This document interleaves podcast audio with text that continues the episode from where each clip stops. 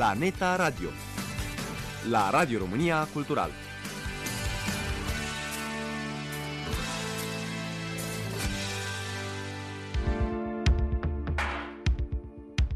Izvoare de filozofie, cu Constantin Aslam.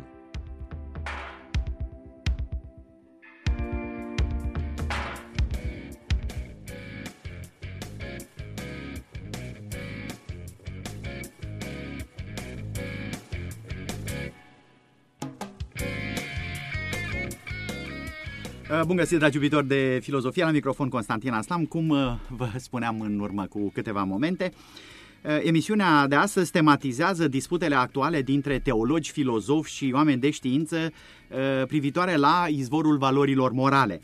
Izvorul discernământului și al alegerilor noastre morale are, așa cum ne învață Biblia, o origine divină?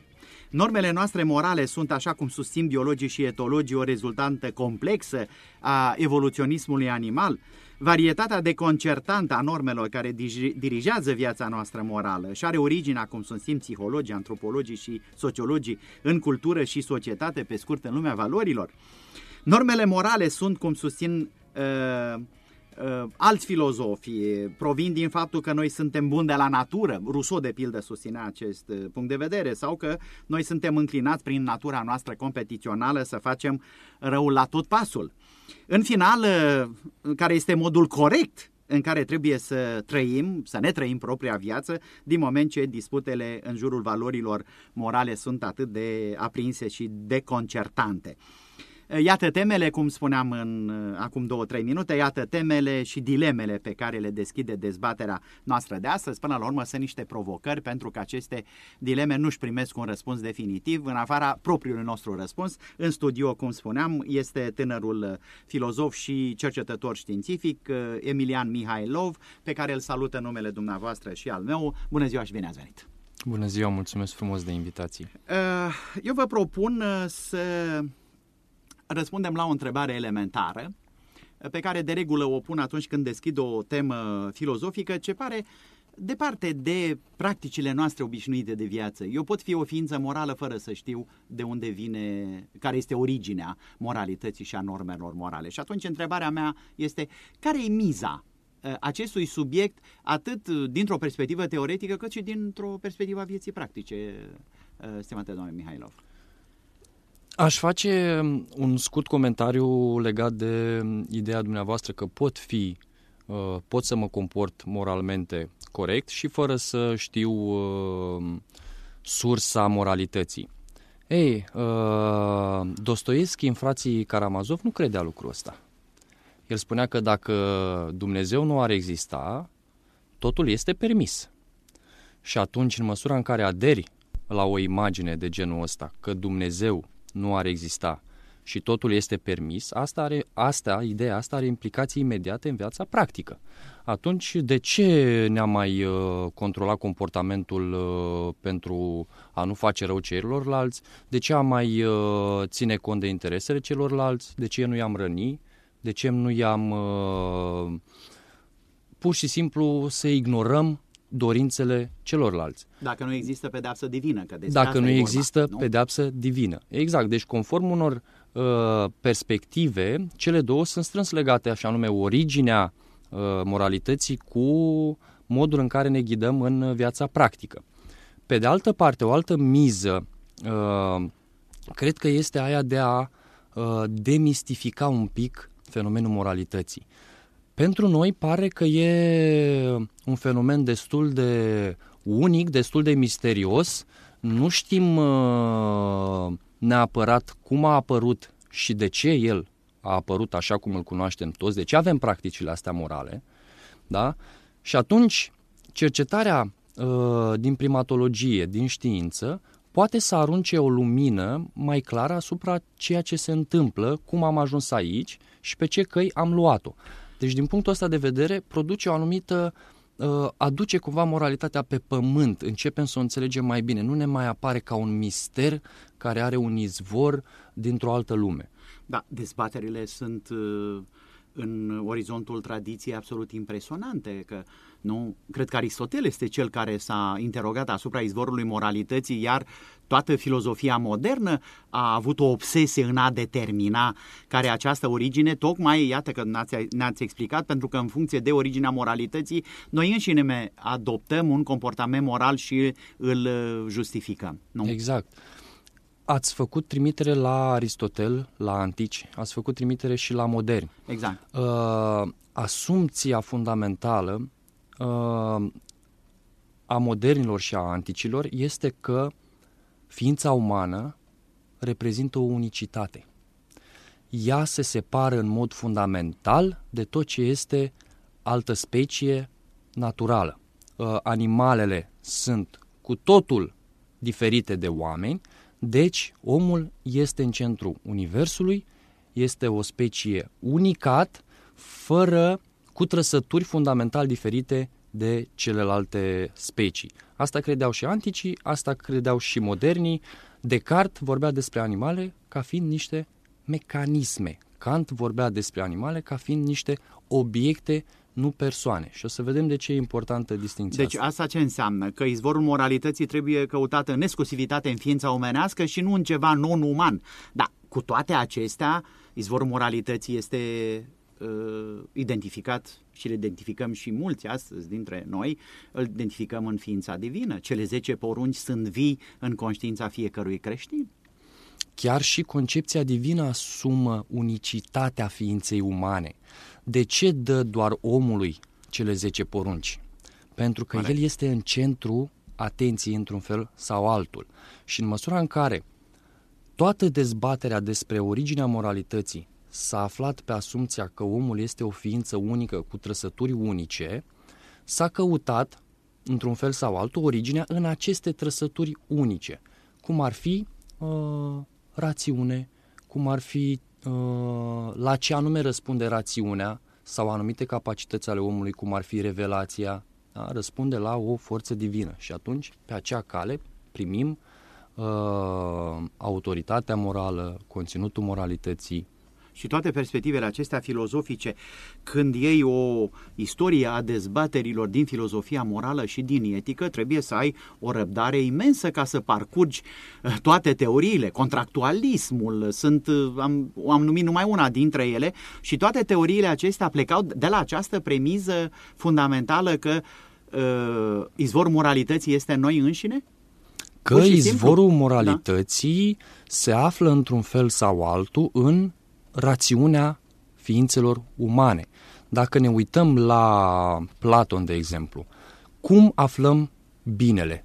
Trebuie să căutăm lumea ideilor, un tărâm separat de viața mundană. Cum căutăm moralitatea în modernitate? Păi se pare că trebuie să facem un contract social și suntem capabili să facem acest contract social pentru că este în interesul nostru. Rațiunea ne spune că este în interesul nostru să ieșim din această stare de război hobbesian, în care fiecare se războiește cu fiecare, deci tot la anumite trăsături ale uh, abilităților cognitive umane, dacă doriți uh, să traduc în felul ăsta. Am înțeles.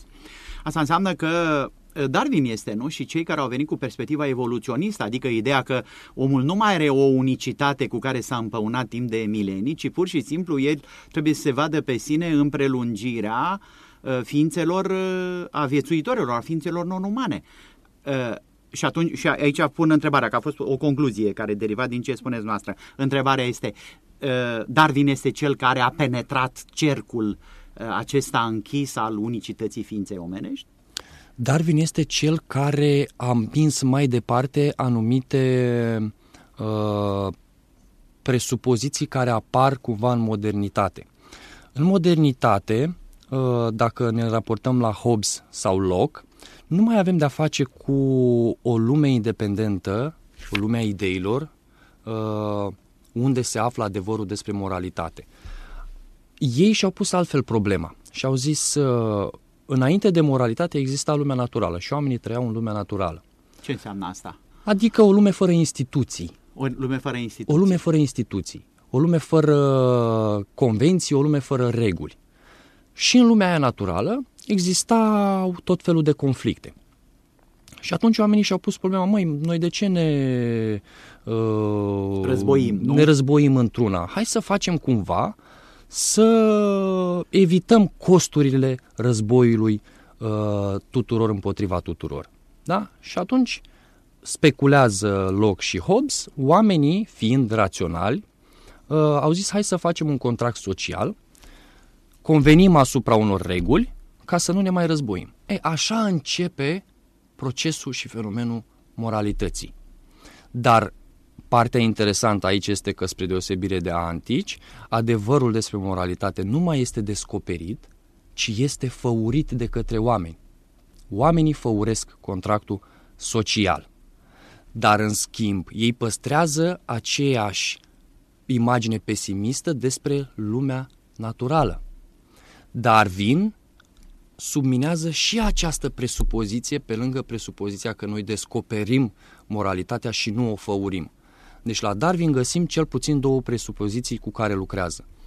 Ce se întâmplă în lumea naturală nu e total lipsit de interacțiuni cu semnificație socială și doi, moralitatea nu este descoperită într-o lume misterioasă, ci este ceea ce noi făurim în lumea naturală.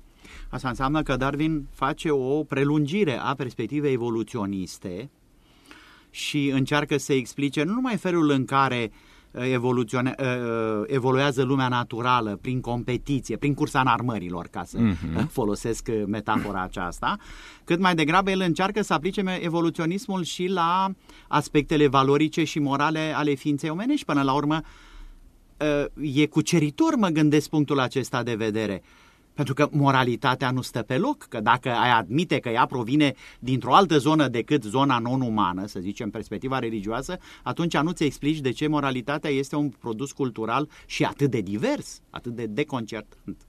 Darwin credea că pe lângă influența culturală, moralitatea este și un produs biologic. Și anume, mai exact, da. uh, instinctele sociale puse în anumite uh, medii sau anumite contexte de mediu, vor da naștere unor capacități.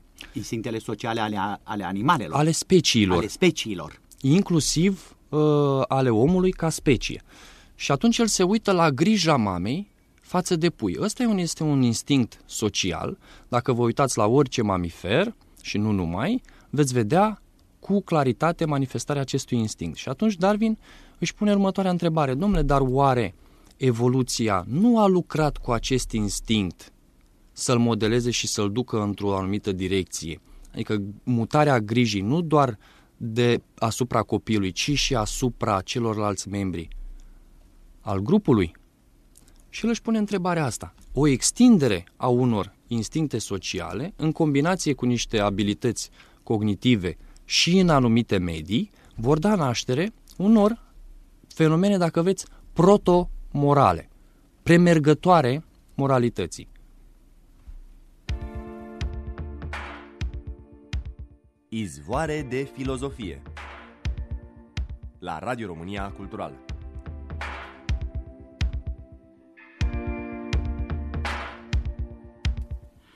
Invitat în studio este domnul Emilian Mihailov, cercetător științific doctor, director executiv al Centrului de Cercetare în Etică Aplicată, Facultatea de, Bucure- Facultatea de Filozofie din București, a Universității din București.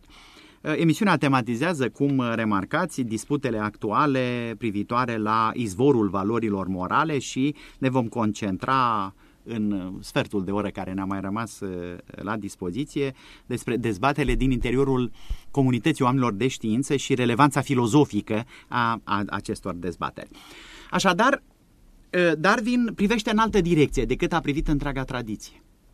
Întrebarea mea este următoarea. Filozofii urmăresc privirea lui Darwin sau ei își continuă dezbaterile fără să țină cont de ceea ce de sugestia pe care a dat-o Darwin, cu perspectiva aceasta evoluționistă și cu perspectiva aceasta preluată de toți biologii, de toți etologii, de toți specialiștii în, în, prima, în, în studiul animalelor superioare. Acum trebuie spus de la bun început că Darwin, în măsura în care se orientează în altă direcție, el o face în mod diferit de filosofi. De ce? Pentru că el era totuși un cercetător, un om de știință al naturii și pe el îl ghida într-un fel sau altul datele despre specii. Bineînțeles că el nu-și permitea, în calitate de om de știință, să lanseze speculații ample despre originea moralității. El făcea doar sugestii punctuale în baza ceea ce documenta Corect. În comportamentul animalelor. Și uh, inițial lumea nu a chesat prea mult la ceea ce spunea Darwin. De-abia în secolul douăzeci, cu dezvoltarea primatologiei, oamenii au început să-și pună din nou din ce în ce mai intens problema asta, pentru că apăreau date noi, informații noi despre uh, speciile care sunt cele mai înrodite cu specia umană. La care s-a adăugat apoi etologia. La care s-a adăugat nu? apoi etologia. Mi-aduc aminte de o tânără uh, cercetătoare, Jane Goodall, în anii șaizeci s-a dus în Africa să studieze comportamentul cimpanzeilor. Uh, expediția aia era slab finanțată, dar ea fiind o tânără pasionată de munca pe teren, nici nu avea studii universitare, pura pasiune a trimis-o acolo și a descoperit două lucruri care au făcut uh, mare zgomot. Primul lucru a fost că cimpanzeii utilizează instrumente. Acum nouă ni se pare banal, atunci da. toți da. au strigat, trebuie să redefinim ce înseamnă omul. Corect. Dacă el e definit ca animal care confecționează unelte de la care Franklin, utilizează da. uh, instrumente. După aia ea da. a mai descoperit că cimpanzeii nu doar că utilizează instrumente, ci și confecționează instrumente. Și asta a, a avut un impact destul de puternic, după care au început finanțările uh, în fața unor astfel de rezultate atrăgătoare și așa treptat, treptat s-a dezvoltat din ce în ce mai mult primatologia. Și dezvoltându-se această disciplină, am început să aflăm lucruri din ce în ce mai interesante în comportamentul uh, cimpanzeilor, bonobo, maimuțe și așa mai departe, elefanți, delfini, ceea ce făcea și dumneavoastră referire la etologie. Și apoi a venit un alt primatolog faimos, Frans de Waal, care s-a axat destul de mult pe comportamentul prosocial și, dacă vreți, cumva protomoral în rândul cimpanzeilor și al... Asta e un alt, o altă specie de, de primată, bonobo. Ați invocat puțin mai devreme ideea de uh, instinct social, nu? Și de grijă față de, uh, de copil, nu? De pui. Dar grija aceasta este un sentiment. Noi avem impresia că e un sentiment în exclusivitate uman. Mă gândesc la filozofia lui Martin Heidegger, care așează întreaga sa construcție pe sentimentul grijii. Putem să acceptăm, după ce citesc Heidegger, putem să acceptăm că emoția aceasta a grijii o întâlnim și în lumea mamiferelor superioare? Dacă îmi permiteți, aș face o distinție care poate fi privită mai puțin pozitiv. Pot să speculez în ignoranță și pot să speculez în cunoștință de cauză. Ce a făcut primatologia și studiul originii moralității prin documentarea comportamentului în lumea naturală a fost măcar să constrângă filosofii să speculeze ținând cont de aceste rezultate și nu ignorându-le. Acum eu nu acuz pe nimeni de ignorare intenționată, ci noi ignorăm pentru că nu aveam datele la îndemână sau supralicităm propriile speculații. Sunt uh, tot felul de motive, nu, nu discutăm aici. Dar ce s-a întâmplat în primatologie mai exact? Vorbeați de grija față de pui.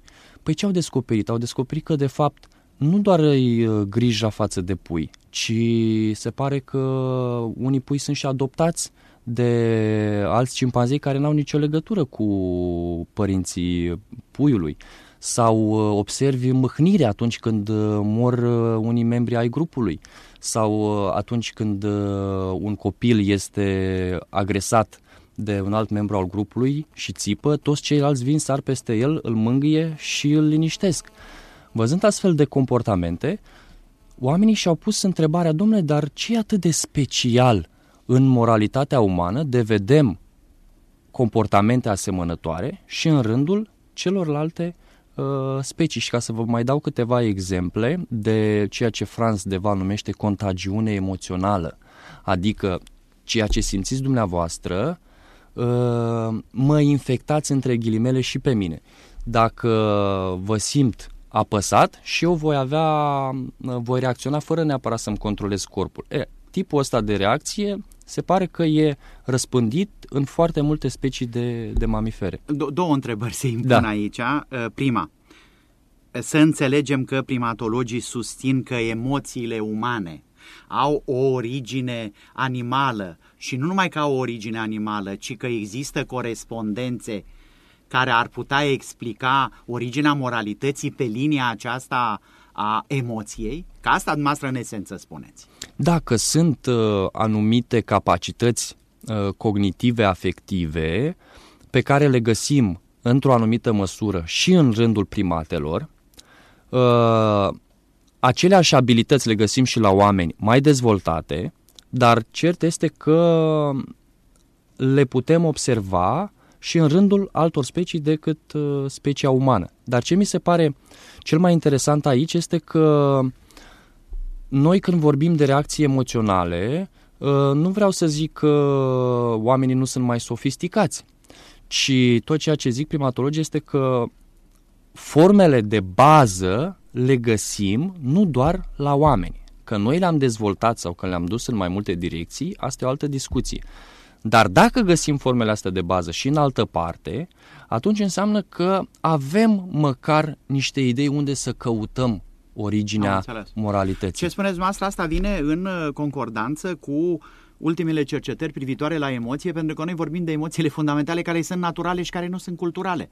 Până acum aveam impresia că dezgustul, bucuria, râsul, plânsul, teama, noi aveam impresia că sunt modelări culturale și că provin Au, își au izvorul în practicile noastre omenești și am citit de curând o carte a unui savant american, Evans, care susținea că aceste lucruri sunt pur și simplu în achiziția noastră biologică. Așa stau lucrurile? Așa, asta confirmă și primatologii? Primatologii confirmă uh, un anumit proces de selecție naturală.